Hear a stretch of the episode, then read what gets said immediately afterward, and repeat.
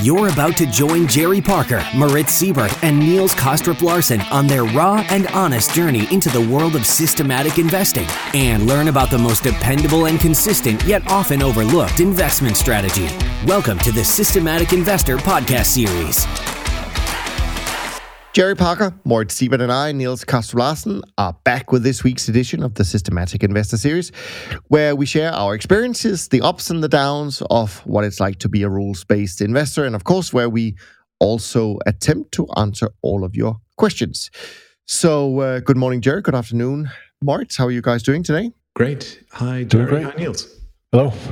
Good to have you back, Moritz, uh, after last week. But uh, before I dive into anything, I want to just, uh, as we do from time to time, I just want to acknowledge all the people uh, that uh, say very kind words about us and the podcast uh, in their social media and other ways by emails. Um, in in particular, you know, this week um, there was a very nice tweet from Cantering Clark and that got a lot of traction. And uh, just so you all know that we really do appreciate and and and read your comments, and uh, we really appreciate uh, the support. The other little housekeeping thing I wanted to start out with today is just to say we mentioned last week that we're contemplating doing a live event from the three of us uh, in the fall. Uh, most likely in in New York, I think. we'll see. Um, and uh, we've had very positive response. Um, there are still a handful of spots left. Uh, of uh, you know, so if any of you want to spend a couple of days with the three of us to uh, go into detail about your specific situations, whether it be trading systems design, um, whether it be building businesses, or whether it be you know finding investors for your for your fund uh, and uh, basically pick our brain for uh, for a couple of days, um, then you definitely need to uh, raise your hand and let us know um, by sending an email to info at toptradersunplugged.com. And in the subject line, maybe you can just put live event, then we know uh, what it's about. So, with that in mind, um, another interesting week, I think uh, with uh, you know heightened uncertainty driving stock markets down on Monday. Uh, of course, until investors decided that they should probably try and buy the dip, uh, as it usually uh, works, and also uh, trade negotiators softened their language a little bit, um, which not only helped markets in the in the equity sector around the world, but it also had a very big impact on the grains, in particular, where we had seen this very nice steady downtrend for a while, and that came to an abrupt uh, end earlier this week, which I'm sure could be felt by many trend followers, uh, as we saw, I think, almost a 10% gain by wheat and corn uh, this week alone. Um, and, but, you know, trade negotiators were able to, uh, you know, pull these rabbits out of their hat this week. Um, which is kind of funny because um, speaking of rabbits, apparently the most expensive piece of art um, um, produced by a living artist, was sold this week for $91 million. And it turned out to be a faceless rabbit uh, of stainless steel. So there we have it. Um, Moritz, you're back. Not sure if you have any rabbits to pull out today, but maybe you can share with us uh, how the week went um, and how you saw uh, the past week or so's uh, event from your portfolio point of view. Yeah, sure. Happy to do that. No, uh, no rabbit pulling out of the head here. Um, just like you said, I mean, it feels like we have some uh, political markets here with you know all the tweeting and the back and forth on tariffs and stuff. So yeah, equities down at the beginning half of the week and then back up, um, which was which was great. Uh, still, you know, I'm long the equities um, pretty much across the board. So I think net net over the week, equities uh, had a positive return. So it did help me. At the same time, we saw bonds moving a leg up higher, so that was great. Also, uh, the crude markets, um, you know, up and down a bit, um, still along those. I think I made some money there too. Um, but regardless, I think the, uh, the, the the the good news here is for me that um, after now close to five months in a drawdown, still in a drawdown, but I'm getting back to, you know, just a sliver of moving into positive territory for the year. So uh, I'm hopeful about it. And you know, every time this happens, it's like it, it, reminds me. It's probably only like you know four, five, six weeks or something like that ago when you know the drawdown was probably at its worst for the year, and uh, and we always you know keep on saying, well, you know, those those things they uh, you can make them back real quick, and um, so that's kind of like what has been happening. You work yourself out of the drawdown, continue doing the trades, just put them on, and before you know it, things look better. Yeah, I mean, I agree. Uh, and, and just to touch on your last point, I mean, uh, when we look at drawdown recovery analysis, I mean, there's a a um, quite a consistent picture of how these recoveries tend to uh, emerge. It's difficult to know exactly how long the drawdown will be, but once it gets uh, into the recovery stage, um, they they look quite similar. So good to hear that uh, you're on your way, and uh, as are we. Um, you know, quite weak performance wise overall. Still pretty solid for the month of May and for the year, but. Uh, a quiet week, really kind of uh, two camps. Uh, losses from the up moves in grain. I think maybe we as a firm have perhaps a little bit more exposure in in that sector compared to the industry right now. So so that was costly, but on the other hand, we also saw nice um, positive contribution from currencies, from fixed income. Uh, in particular, softs were pretty good, um, and uh, yeah, equities probably flat, I would say, and so was the other uh, commodities uh, in in general. Not a, you know no changes in in sort of the positioning or, or anything like that from an overall theme point of view, maybe slightly less exposure to fixed income uh, compared to a couple of months ago. Um, also, a little bit less exposure overall to equities compared to uh, you know a few weeks ago. Um, agricultural still pretty stable. Uh, FX pretty stable in terms of exposure, but uh, yeah, I mean it's interesting and it's nice to see that a bit more volatility is coming into to the markets and and there seemed to be a little bit more also divergence. Uh, I would say that we can take advantage of, but of course, trade negotiations and and and and and sound bites from from negotiators uh, will of course always impact markets in the short term uh, as they did this week. Um, what about you, Jerry? How was how was the week for you? Pretty quiet week dollar, good to see dollar strength, uh, but also a few currency markets are stronger against the dollar. So it's nice not to have 100% shorts. Um, I do think the grains are the interesting story. Um, and the week is we got sort of hammered in stocks. We were making money in other markets. I know maybe the last time we had down in stocks we uh, our other positions contributed to losses. So this this time the stock position losses were sort of offset by um, currencies and uh, some other markets. The I think that uh, as I've said before, the corn and wheat and beans are sort of correlated, and they've been in downtrends for a while, and then all of a sudden they got uncorrelated. Beans kept going down, and the products, and then the wheat and corn rallied. So that's kind of kind of good. I mean, you know, I wish it all kept going down, but uh, it's the same thing you see in looking at single stocks, and hopefully you can get in some of the other markets that uh, some longs and shorts and temporary correlations, um, or uh, everything being short in a sector. And eventually, it'll they'll have develop their own personalities and do something different. Yeah, no, absolutely. It was also a busy week. Lots of people attending conferences here in Europe and in the US, I think. So uh, we'll see if there's some interesting stories coming out from those events uh, in the coming days that we might be able to to tweet about. But uh, speaking of tweets, um, what uh, what got the most uh, reaction uh, and traction this week on your side, Jerry?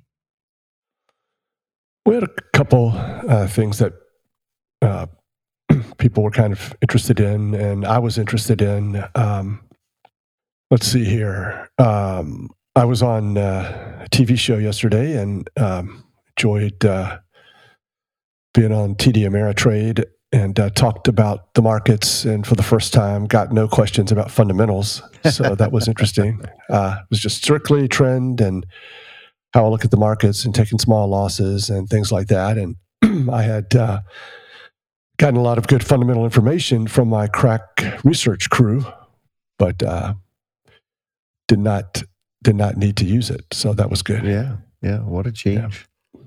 So I liked uh, one article um, about um, trend following and uh, more uh, ideas that trends are good and that trend following works. And I tweeted, uh, Our analysis demonstrates that trends are a pervasive feature of markets and even factors, providing the broadest cross section of evidence of time series momentum to date. We conclude that the strong historical performance of trend following is robust across a large number of instruments. And this performance is neither explained by volatility scaling or static exposure, sort of a topic we get into every now and then. And so um, I didn't really know what that meant exactly, other than I guess they sort of proven that trend following kind of works either way. If you vol target frequently, or if you, like me, just put the position on, if it turns into a profit, you don't really do too much with it after that as, as far as uh, the quantity. You just uh, let it go. Yeah, who was behind that uh, research? I, I saw uh, it as well, but I've forgotten already. An AQR. Oh, it was an AQR, AQR yeah, paper. Yeah, yeah, yeah. Yeah, well, they do a lot of analysis uh, up there, so that's very helpful, I think.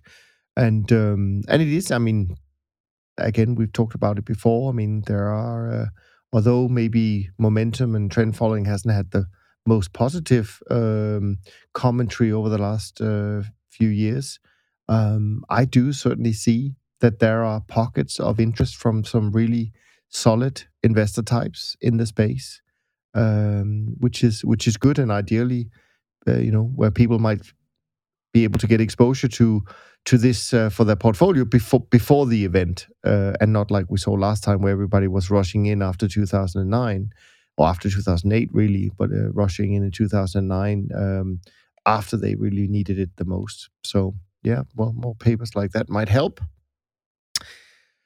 What else got uh, traction on on your side?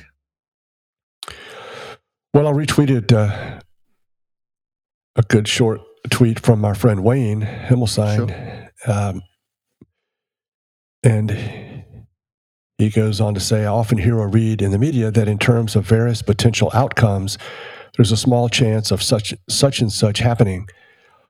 This statement is utterly meaningless. There's a small chance of literally anything happening. Um, given all the possibilities, anything can always happen. And even in thin tail scenarios, rare events still can always happen, just less so. So I think that's one of the things we try to get across to people is how fre- frequently um, things with small chances can happen and how it's just fine if that's going to dominate your performance, these outlier moves, these outlier trades that go a long ways further than anybody think they would go, or even no, very few people can even see them coming. So uh, that's what we love about trend following is the small losses, the large, large winners, the sort of uh, positive skew. Um, there was another tweet. I don't know if I'll be able to find it, but it was uh, someone tweeted that uh, they were wondering if there is positive alpha hidden inside of negative skew. So the, I thought that was a, just a beautiful way of putting it. That even if you have this, these frequent small, medium-sized profits, uh, bad things can be hidden inside of there. Mm-hmm. What are your thoughts, Moritz? You're very quiet today.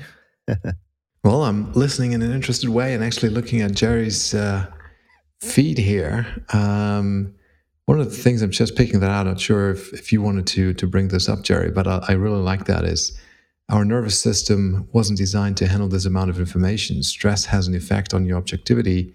When you're under stress, you act with 100% confidence. There you go, this way or that way, but you might be wrong. So, conclusion there trade small, many independent bets really like that. Um, retweeted that also. And I think it is true, right? Um, with trading, you should never trade in such way that trading becomes a stressful experience that keeps you up at night or that starts dominating your life. It, if it gets to that point, then there's a very good indication that you're trading too large.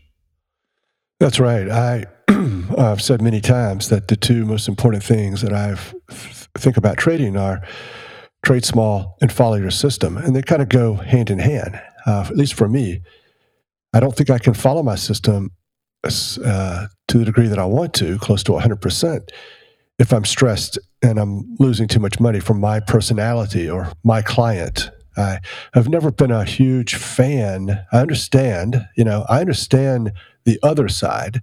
So try to understand my side. I never have really enjoyed the comment that you should choose a, a trading approach that suits your personality because I I don't know I just don't think that's a good way of looking at it. Uh, you know, I would rather trade short term. Short term trading is hard. You got to be really smart or have a uh, figure out an edge. And so everyone should want to trade shorter term. I just want to trade as successfully. And so I think uh, my personality may not be uh, forty percent winning trades. Large drawdowns, the trend following model, the long term nature of what I think is required these days that's not my personality, but I do think my personality, interjecting my personal opinion on the level of risk and the volatility. You know, am I is a typical day for me plus or minus five percent, or plus or minus fifty basis points? I think that choice, and then maybe just realizing that uh, trading is hard. I'm, it's not going to suit your personality as much as you'd hoped it would.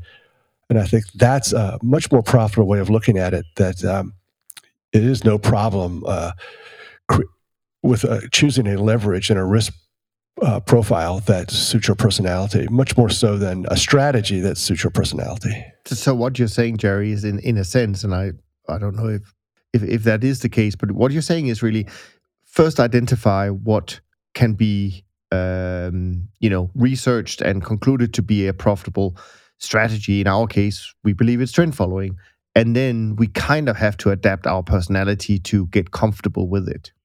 That's right. You may have a, some minor choices to, that you can make. Yeah. That's um, you choose.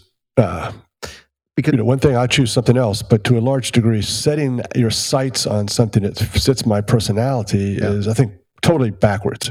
Yeah, no, and and the reason I wanted to make that clear is that I agree with you that there are so many people who will say the opposite and say, "Oh yeah, trade something you're comfortable with." But actually, I completely agree with you. That may not be a very good idea uh, at all because what we're comfortable with is to taking a lot of profits, right? So we'll take two small profits, right?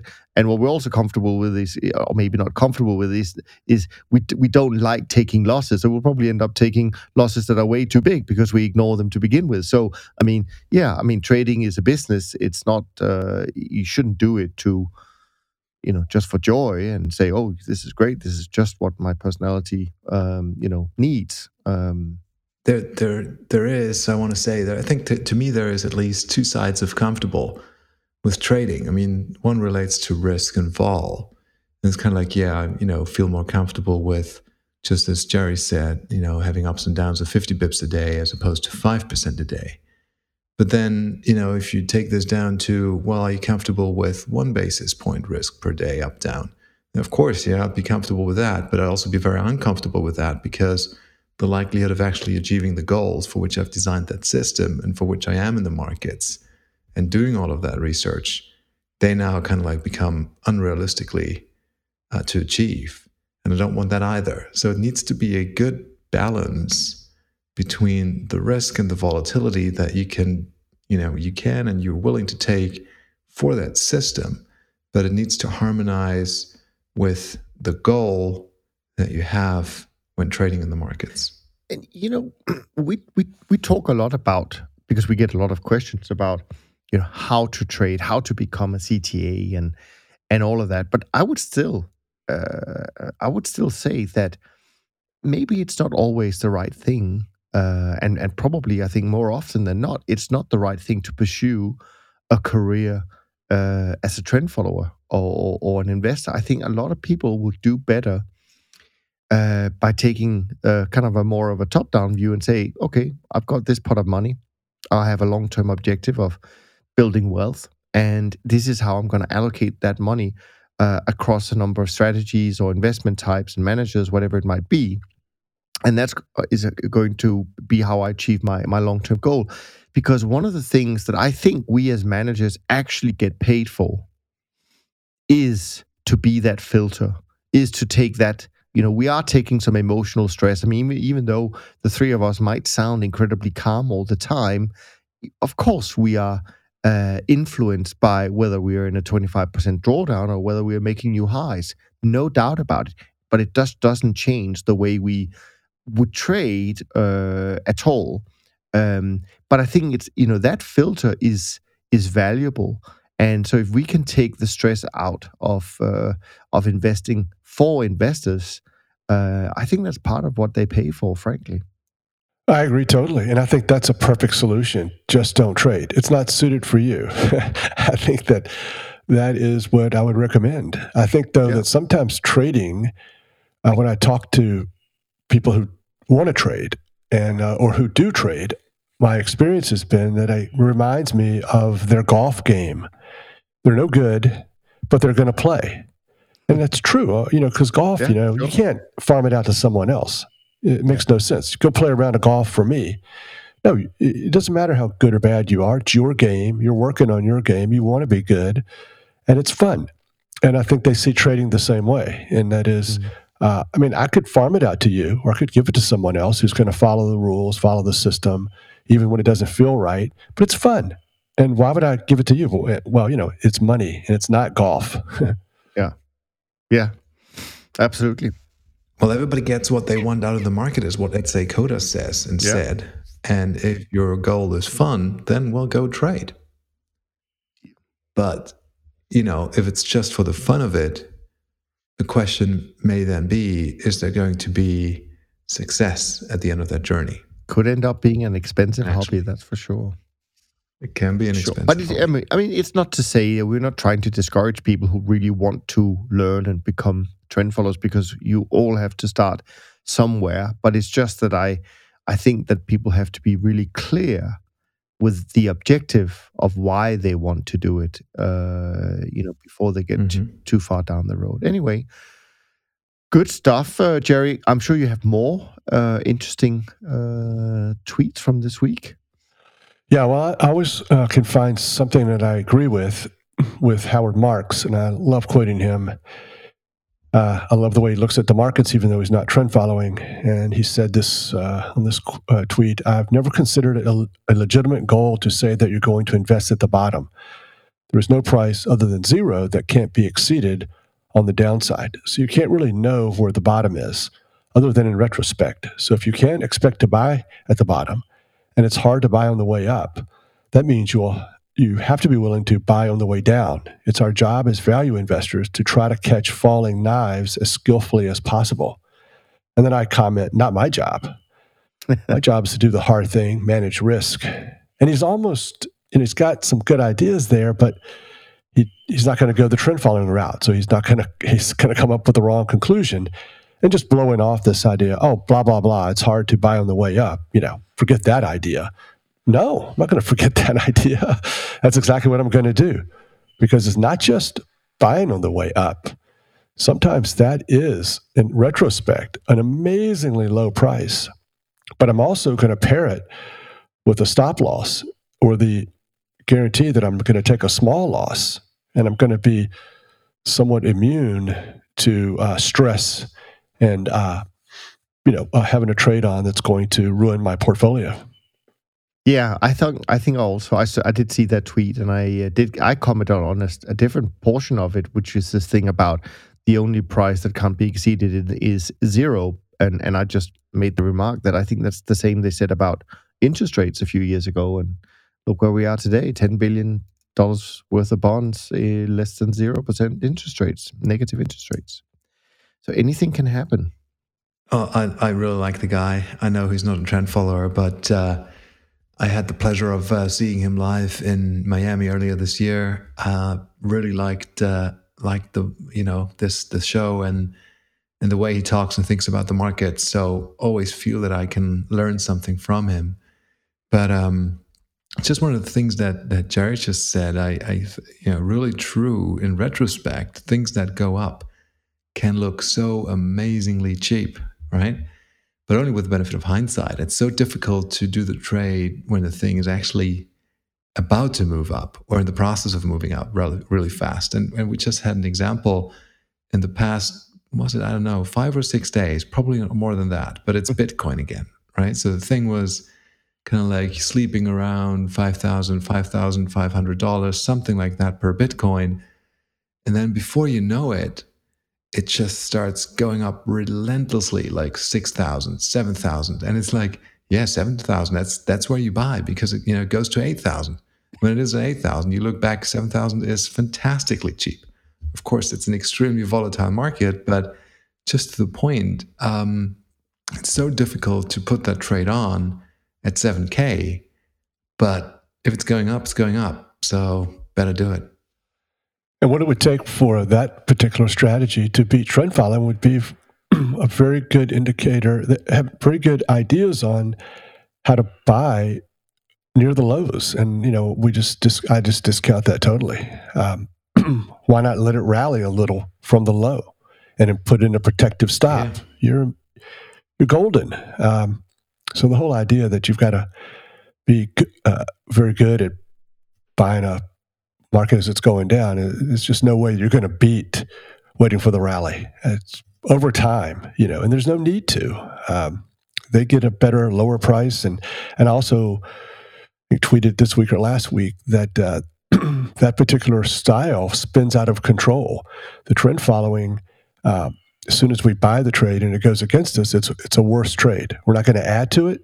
We're going to be disciplined and sit with our stop loss. I don't ever. I've never believed that um, when you buy a breakout, it should show a profit pretty soon, or it's a bad trade and just get out. No, no. Follow your system. You've done research on the the amount of uh, your exit prices and your stop losses and the amount of room to give a trade, so you're not getting in and out all the time uh, you can't force the market to do something and uh, show some strength immediately. I mean, um, you know, just be patient with your system, and then uh, get out with a loss if that, or if it rallies and goes higher. But in in, an, in the counter trend strategy, value the the losing trade becomes a better a trade. We need to buy more, and this can just totally spin out of control. It's not money management. It's not risk management in any way. We're so fortunate to have embedded this uh, all this risk management that, that is inherent uh, to proper trend following. It's just so much safer for your pocketbook and your financial well-being to buy the strong market as opposed to the weak market and buy the expensive market and not the cheap market. Even though that's so counterintuitive because pretty much everywhere else in life the opposite is true, right? You can, you know, buy things, you get a better deal, with discount, buy them cheaper, you know, you know, like all the physical goods out there that we consume.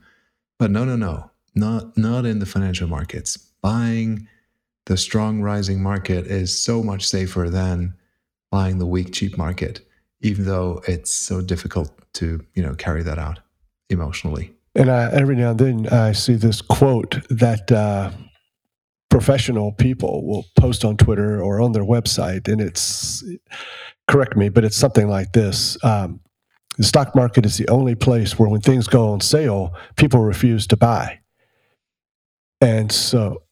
I think there's this is Howard Marks, yeah. something like that. Uh, not, uh, people uh, quote whoever said it. It was probably Howard, yeah. So, and I think that, uh, you know, then the next week, uh, the same people who post something like that will write an article about how great trend following is or momentum. And so uh, I, I, don't understand that, but I think it's uh, obvious. Of course, uh, people's brain is telling them uh, something's amiss here, something's wrong here.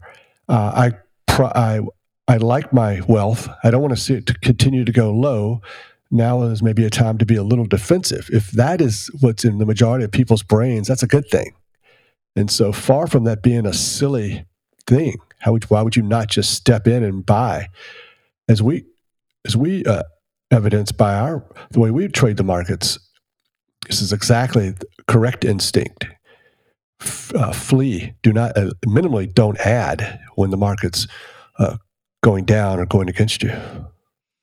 Yeah. Well, I mean, we we learn early on from the media that you have to buy low and sell high. The problem is they don't really tell you what low really means and what high really means. And and so without rules in any strategy, um, you're in you you you know most likely in for unpleasant surprise. Uh, that's for sure. Which is, I mean, I, I, was listening to you guys talking about this, and this is, of course, something that is not new. We've talked about these things, you know, 25 years ago. Uh, and yet, it is still sometimes surprising that people find it um, difficult to embrace, uh, frankly.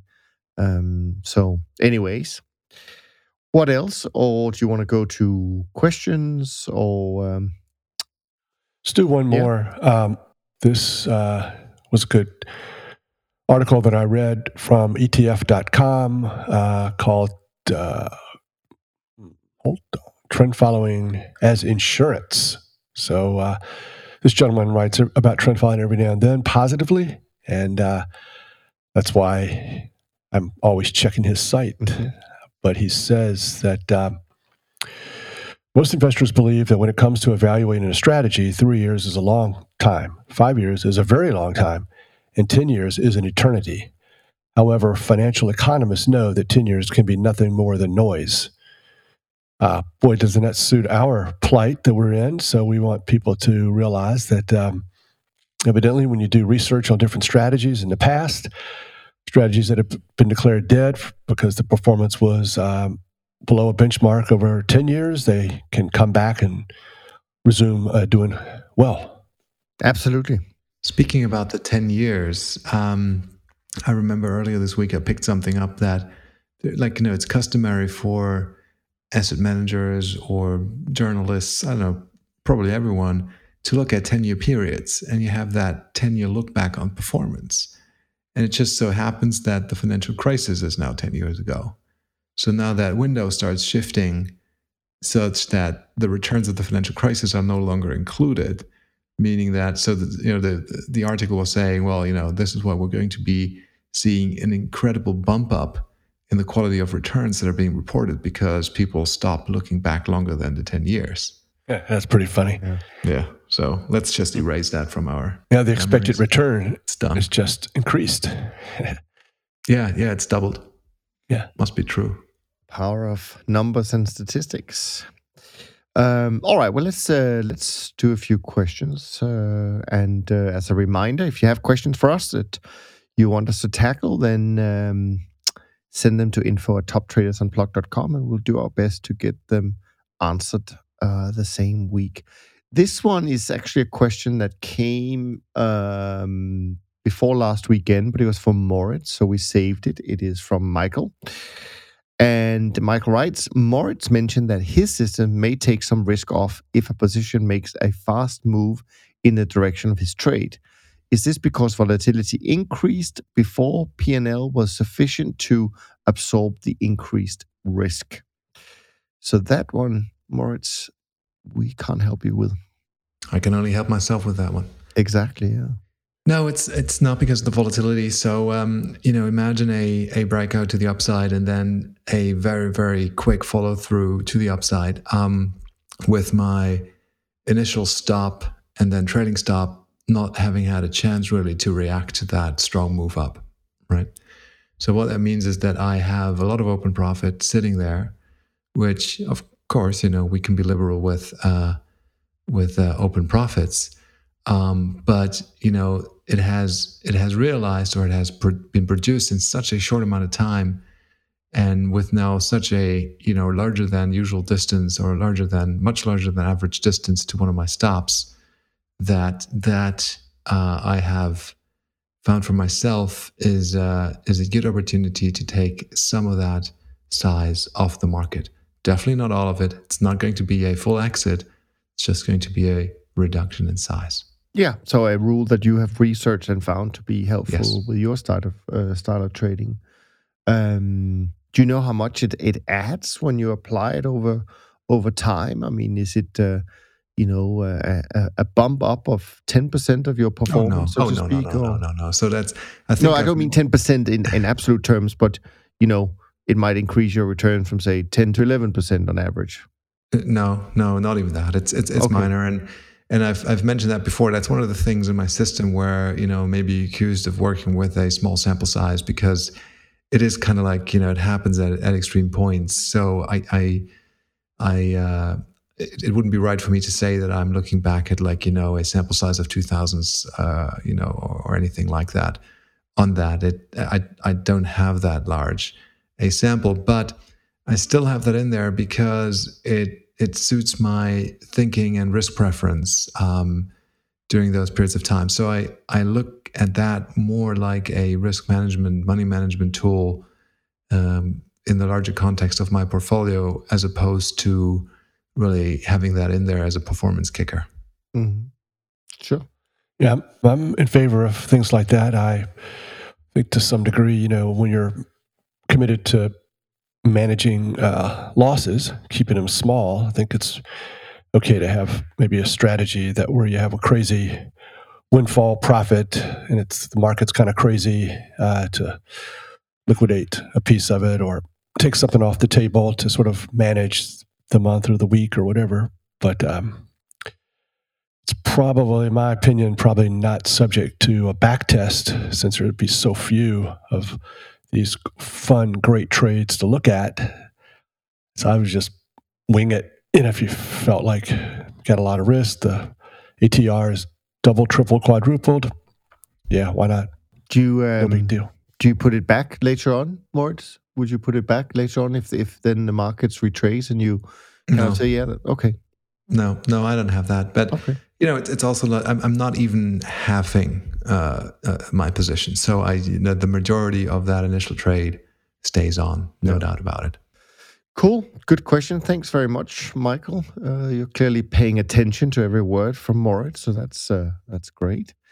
Here's a, someone else who's uh, been paying attention to uh, what Jerry has been saying, but we'll see if uh, how this uh, goes. So um, I have a question for the next podcast, and this one is for Mr. Parker.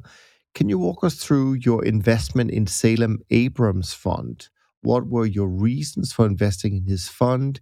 You say he has a lot of guts. Does that imply that the amount of leverage he was taking was more in line with Richard Dennis than you. Thank you very much. This uh, question is from uh, Mohit. Uh, so I think that's a question that only you can answer, Jerry. Yes, I met Salem when he was uh, a senior at Notre Dame, and uh, he was interested in trading. And he was a sort of relative of mine, uh, in-law relative, my f- first wife's cousin by marriage. So he was very interested in uh, trading and trend following. And then uh, he and I bought a copy of um, what was called System Writer. Now it's called uh, something else, the back testing program that came out right around 88 when I started Chesapeake. And so we would do some research projects together. But, um, and then I think that, you know, he's built a nice firm and he's moved away from trend into multi-strategy, uh, shorter term, medium term, and uh, I think some still some long term trend. But uh, I guess the I know one of the th- things I've admired about him over the years is just his ability to stick to the system and uh, regardless of the drawdown and you know how bad we all feel when we are uh, not doing well the performance is low so he just uh, comes out of that drawdown so quickly not i don't think for extra leverage or guessing, but just simply following the strategy that got him in that hole. And we've talked about that before. What got me in is what's going to get me out. Oh, maybe I'll tweak it a little bit uh, to improve it just in general. You know, your research uh, juices should be flowing at an all time high when you're in a drawdown, let's say. But uh, yeah. so I think that's one of his big he's just a total stud when it comes to following the system. And you're like, well, doesn't everybody follow it? Well, it's hard, you know, not all the time. So that's what that's what the hopefully a, a CTA with a good track record can offer to clients is uh, pretty good system, but I'm going to implement it all the time, just the way I should. Yeah, Salem is definitely a straight shooter when it comes to trend following, and um, you know, we'll see. Maybe he'll come and join us uh, on one of our conversations and, and talk a little bit about uh, his style of uh, trend following and experience. Uh, that could be fun. Um, next question is from uh, Francois, and uh, this is a little bit different. So you have to put on your memory caps here. Um, So, and and let's see how we go with this question. Um, I'm finally reading When Genius Failed, uh, which is the fascinating story of long-term capital management in the mid 90s. It is a timeless example of what very smart people, including PhDs and Nobel laureates, are capable of when fueled by ego and greed. Could you please share with your audio or with your audience what you guys remember of LTCM from anecdotes to lessons. Um, and um, yeah, so so I don't I don't know how we approach that. Do you remember anything specifically about that time? Obviously, we're back in 1998, August, if I'm not mistaken. Jerry Moritz, what uh, what do you recall from that time uh, back then? Um, well, maybe I just start on that. Uh, I I've been, you know, this is now more than twenty years ago, so uh, I I didn't really have any experience in the markets, or at least not a lot of experience in the markets back then, and so I only came to learn about LTCM uh, later on um, through the same book and other books written about it. And so, yeah, I mean, the what are the big takeaways? Um, obviously, you know, the guys coming out of Salomon Brothers, John Meriwether, and the guys doing on the run, off the run trades in US Treasuries, um, essentially RV relative value trades across the boards, currencies, and um, you know, superstar academic team with Myron Scholes, um, some other guys on there. So it's kind of like it. Uh, I, I think they're up in Greenwich um, you know, sounds too good to be true. And they started with um, spectacular performance for a couple of years. Um, you know, had a lot of AUM uh, because their returns were so good. But obviously, the takeaway is, you know, in order to produce those arbitrage trades, those long, short, and RV positions, they required a lot of leverage. And so they had a lot of leverage on.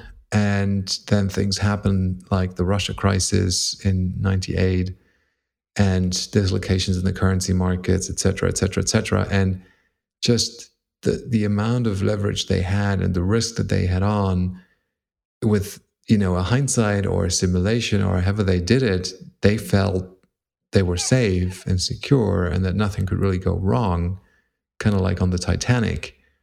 But then you know the market movement was so severe that the leverage was too much and that just broke them. Um, so for me what does it mean? The lesson is be careful on leverage. So i'm not i'm not an rv relative value trader. As you know as a trend following trader you have directional positions one way or the other. So there's no need um, for me to create a long short position and then really leverage that spread up um, to get a meaningful volatility and return. So I'm I'm kind of like in a different camp, but the same thing holds no matter how you trade. Leverage is a double-edged sword.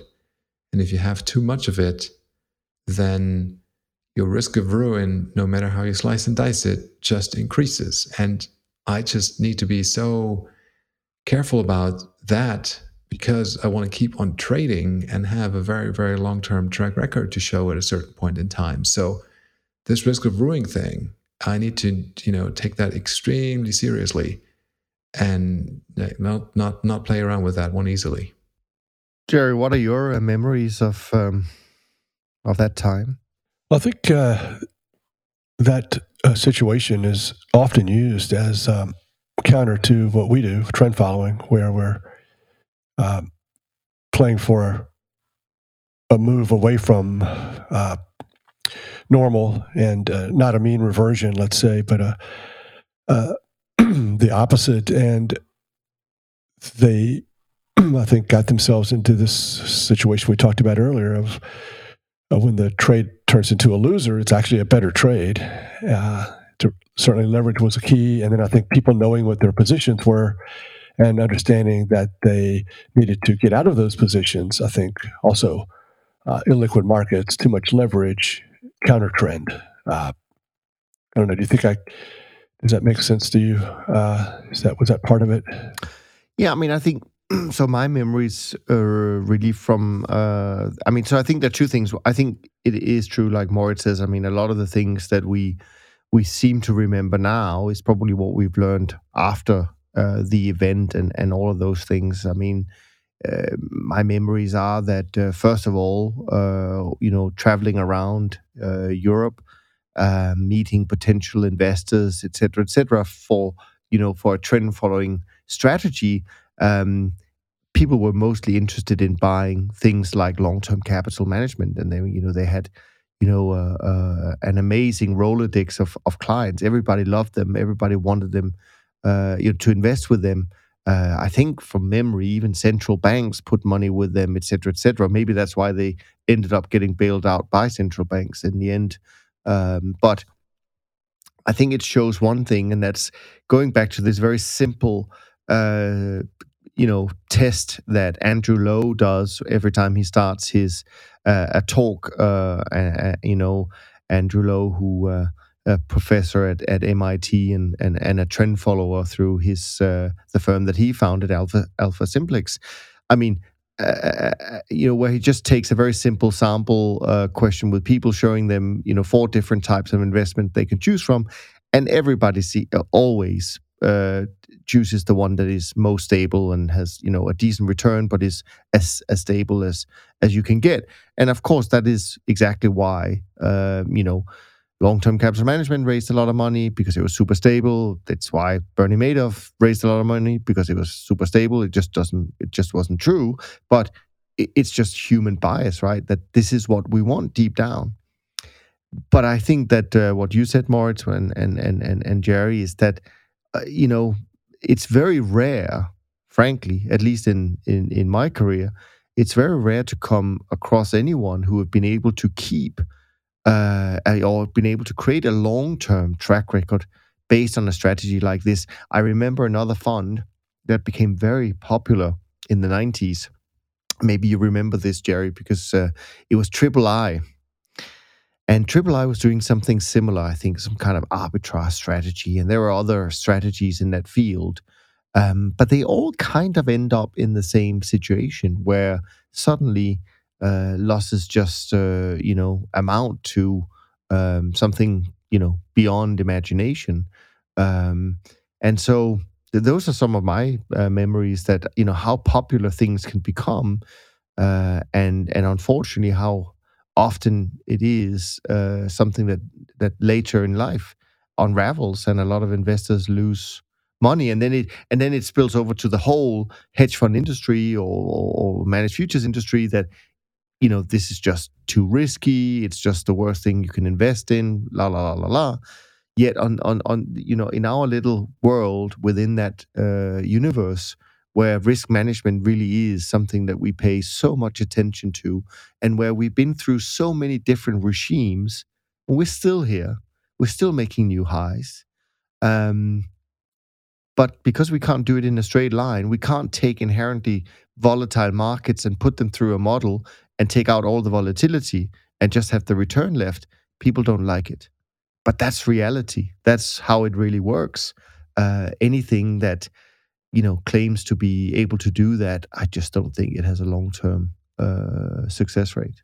Yeah, I think uh, you know um, the sort of mean reversion is sort of preferred. Mm. You know, of people, things that oh, should come back together I can see that happening. Coke and Pepsi, you know, Coke sell Coke and buy Pepsi, and it's kind of funny how Wayne told us about doing the opposite. He said, "Let's uh, everyone's doing that. Let's see if they don't get further apart. Play for this outlier.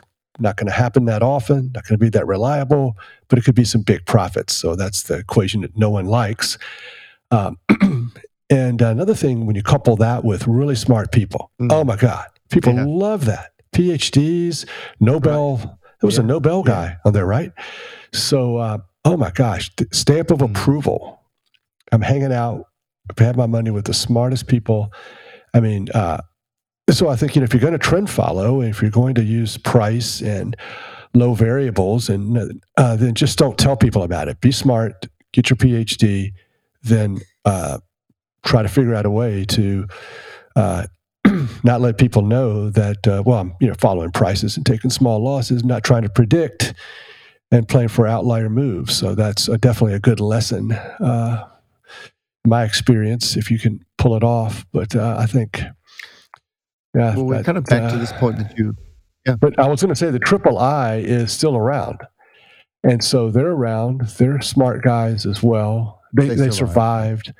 Well, they had multiple funds, so maybe I know I was invested in one of their funds, and it has the greatest name of all time, and that is, um, and I think I lost. I don't know if I lost all my money, but it was a large part of it, and it was called uh, HRO, HRO fund, high risk opportunity.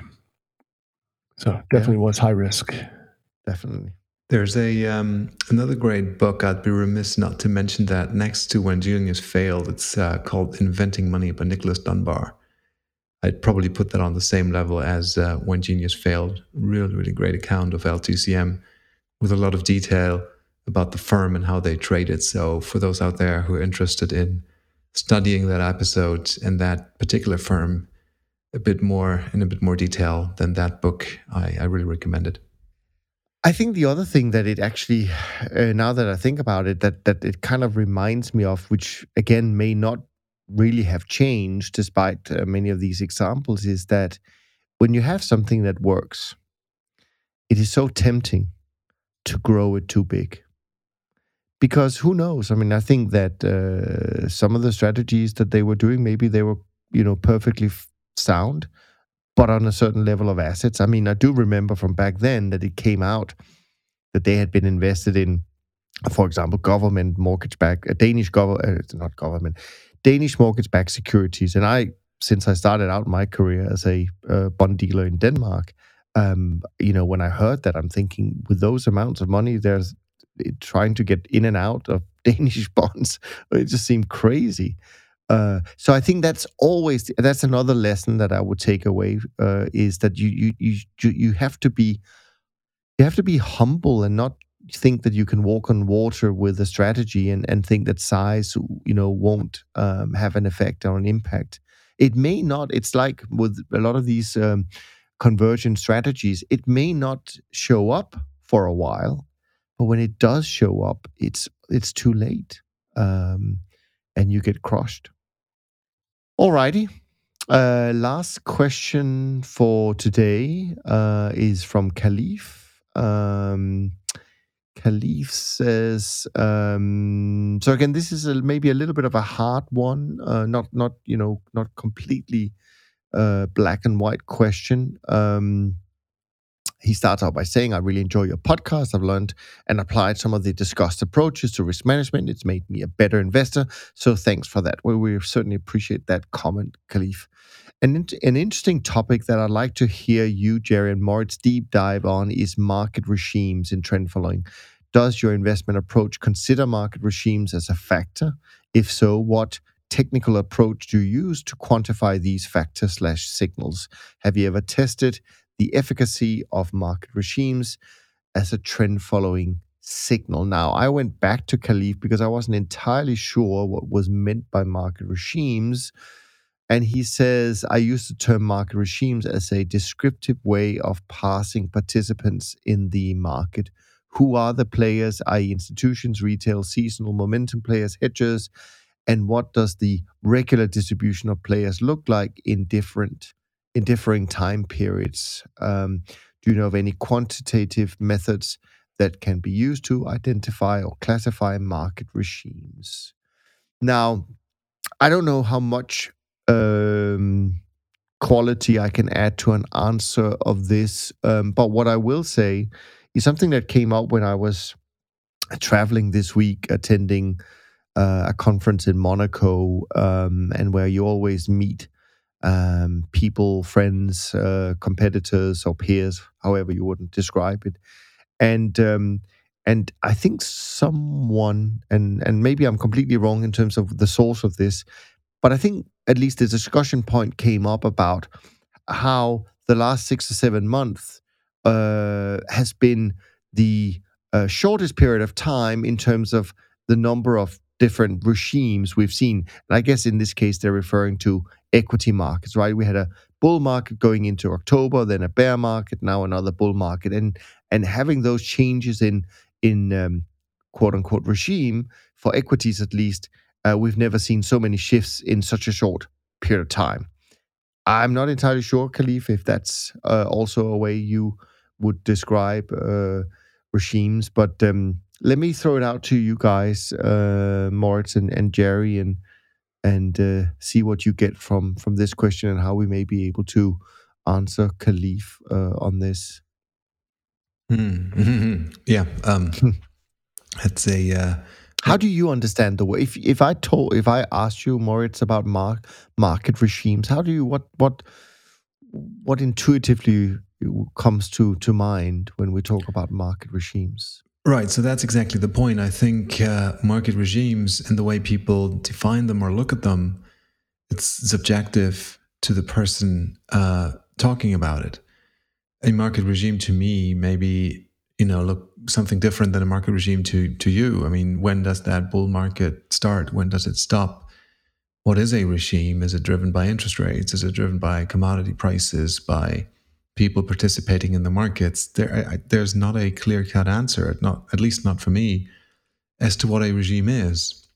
When you look at you know history, then you may look at a chart and say there has been a regime here and there has been a regime there, but I don't really think it's that clear cut. Um, and so maybe let me start with the easy answer, and then we can, if we want, try to get more more complex about it if it helps. But the easy answer um, to one of his questions is when he asks, uh, "Do I look at other things or like you know people participating in the market or the the level of AUM and institutional investors versus retail investors in the market?" And here the answer is very clearly no, I do not. Um, the, the the thing I use is price.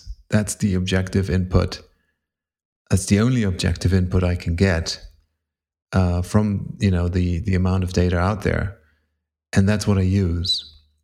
I do not you know um, use any other thing, uh, any you know fundamental or any other data that's reported about who's trading the markets or how large those traders are. I I just don't do that.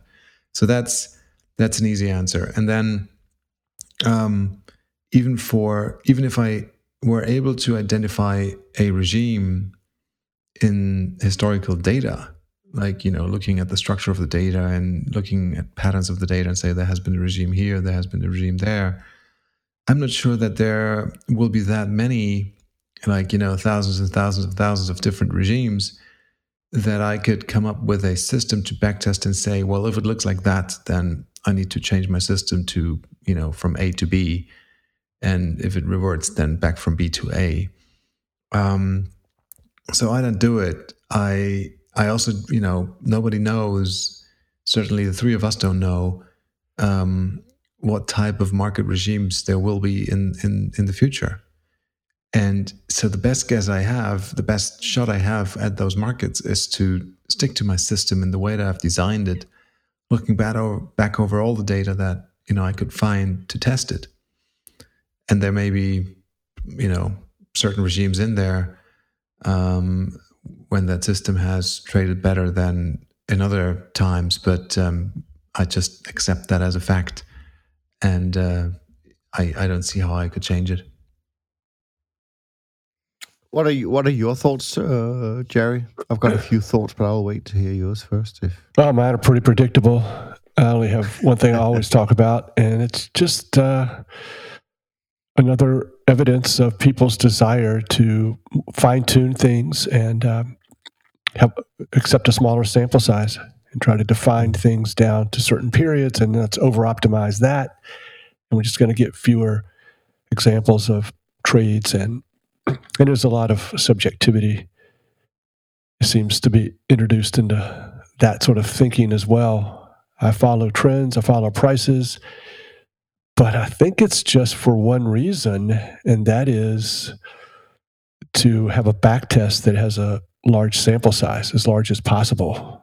I've been, I hear people talk about things like, well, now I have enough data, commodities data. found some new commodities data that now I'm going to trade the commodities with their own system.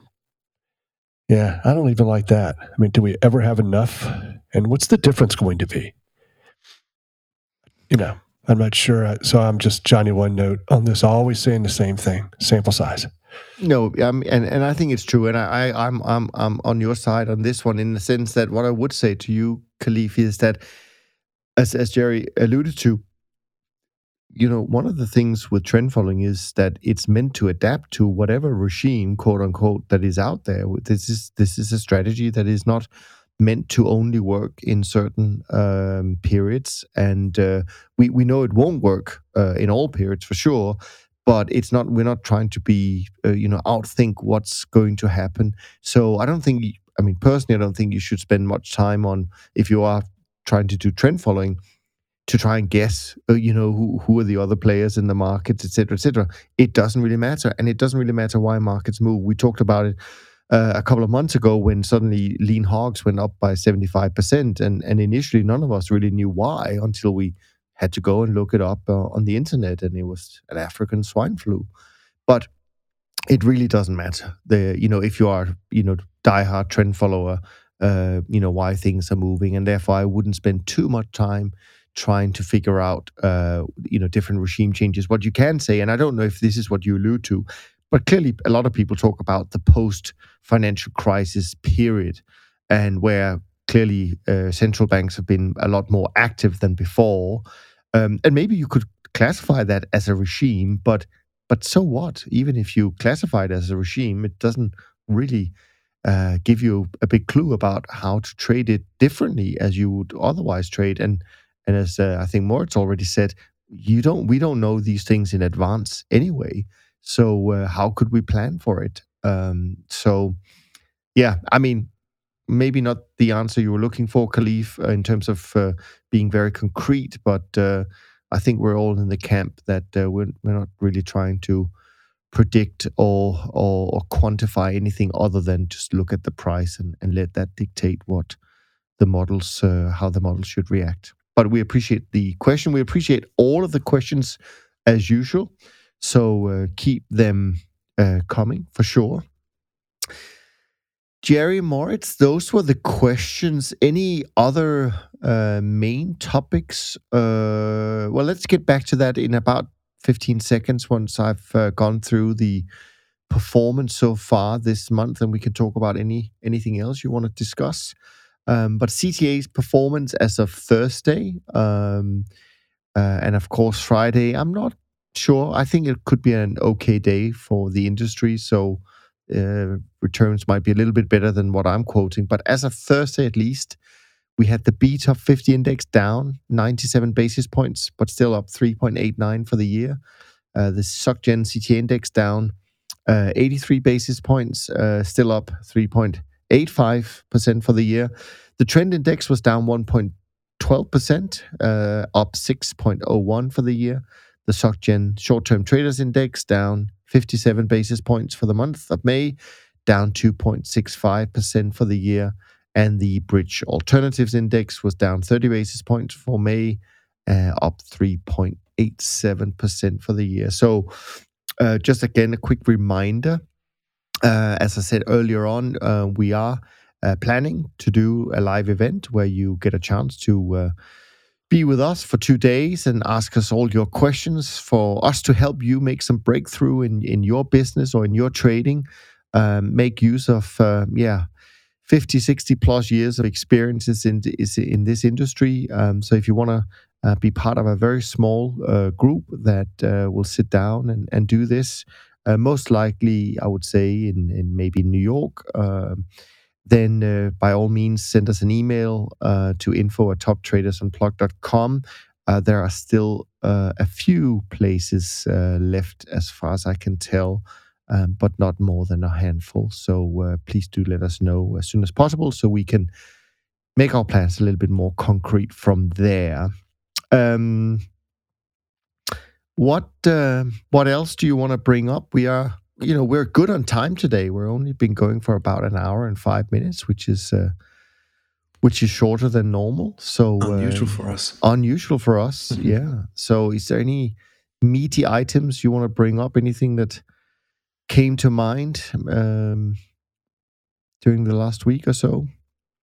I mean, I know there's been some articles out. Uh, I didn't have a chance to read them, but uh, if there anything you picked up that you thought was uh, interesting for our our listeners to uh, to dive into, or anything else?